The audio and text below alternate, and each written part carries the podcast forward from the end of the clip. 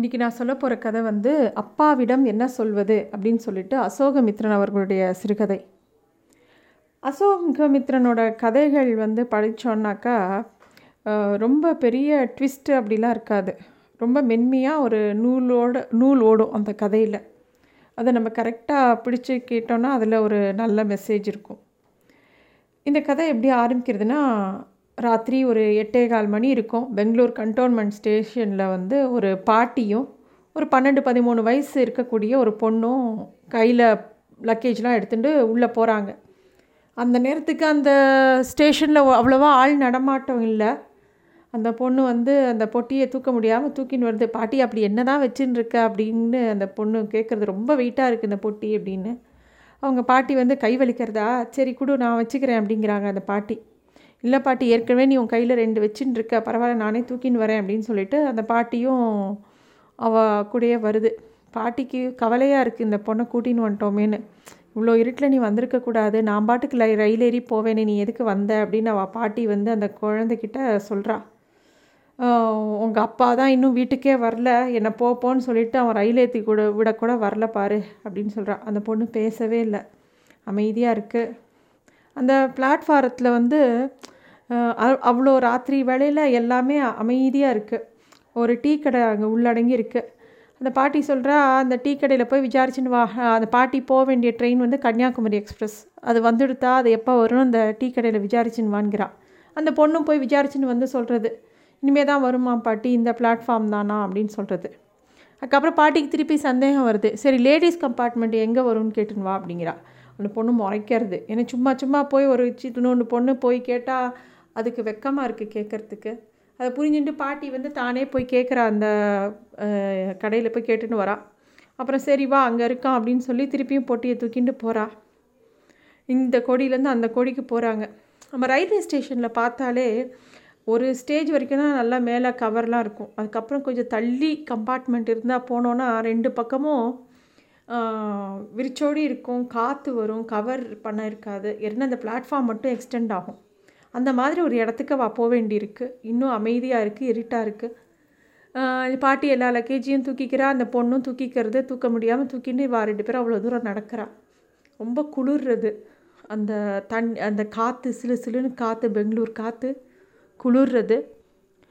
பாட்டிக்கு ரொம்ப கவலையாக இருக்குது ஏண்டி ரொம்ப நேரம் ஆறுது. நீ வேணால் கிளம்பே. நான் பார்த்துக்கிறேன் நான் பார்த்து ட்ரெயின் ஏறி போய்க்கிறேன் அப்படிங்கிறா. அந்த பொண்ணுக்கு கண்ணில் ஜலம் கட்டிக்கிறது.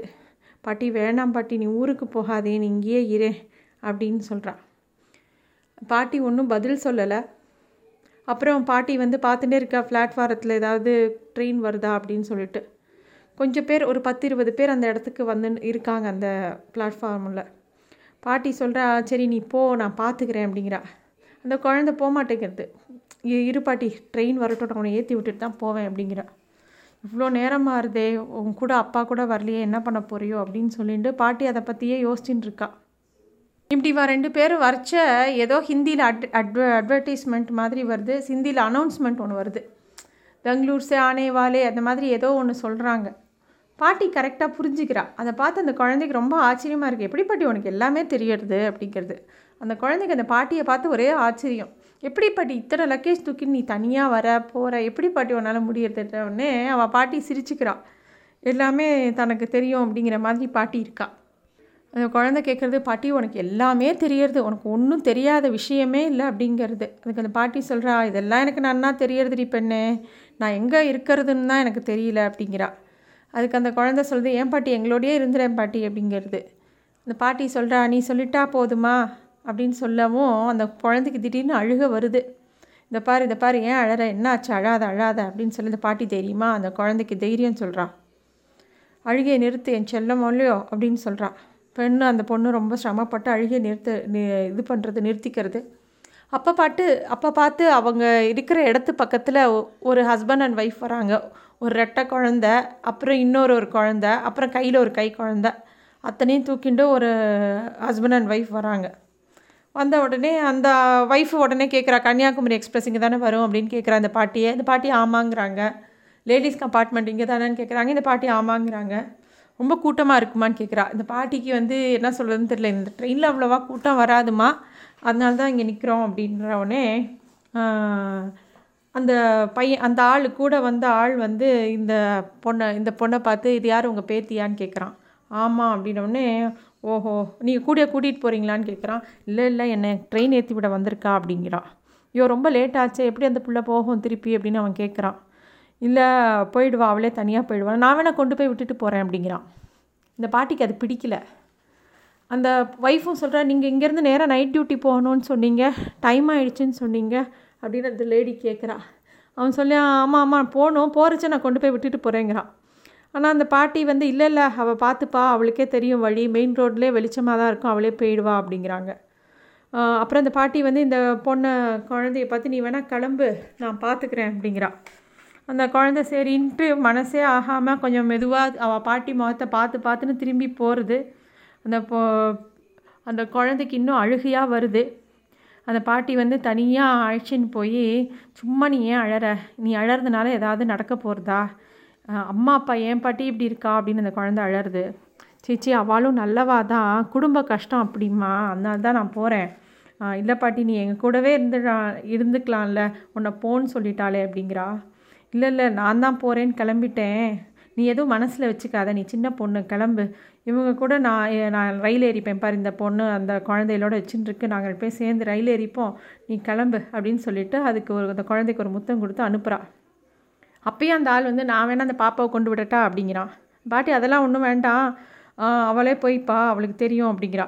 அந்த பொண்ணு வந்து கண்ணெல்லாம் தொடச்சிட்டு அவள் பாட்டியை திரும்பி திரும்பி பார்த்துட்டு கொஞ்சம் தூரம் நடந்து போகிறது அப்போ பார்த்து அதோட அனௌன்ஸ்மெண்ட் இன்னொரு அனௌன்ஸ்மெண்ட் வருது.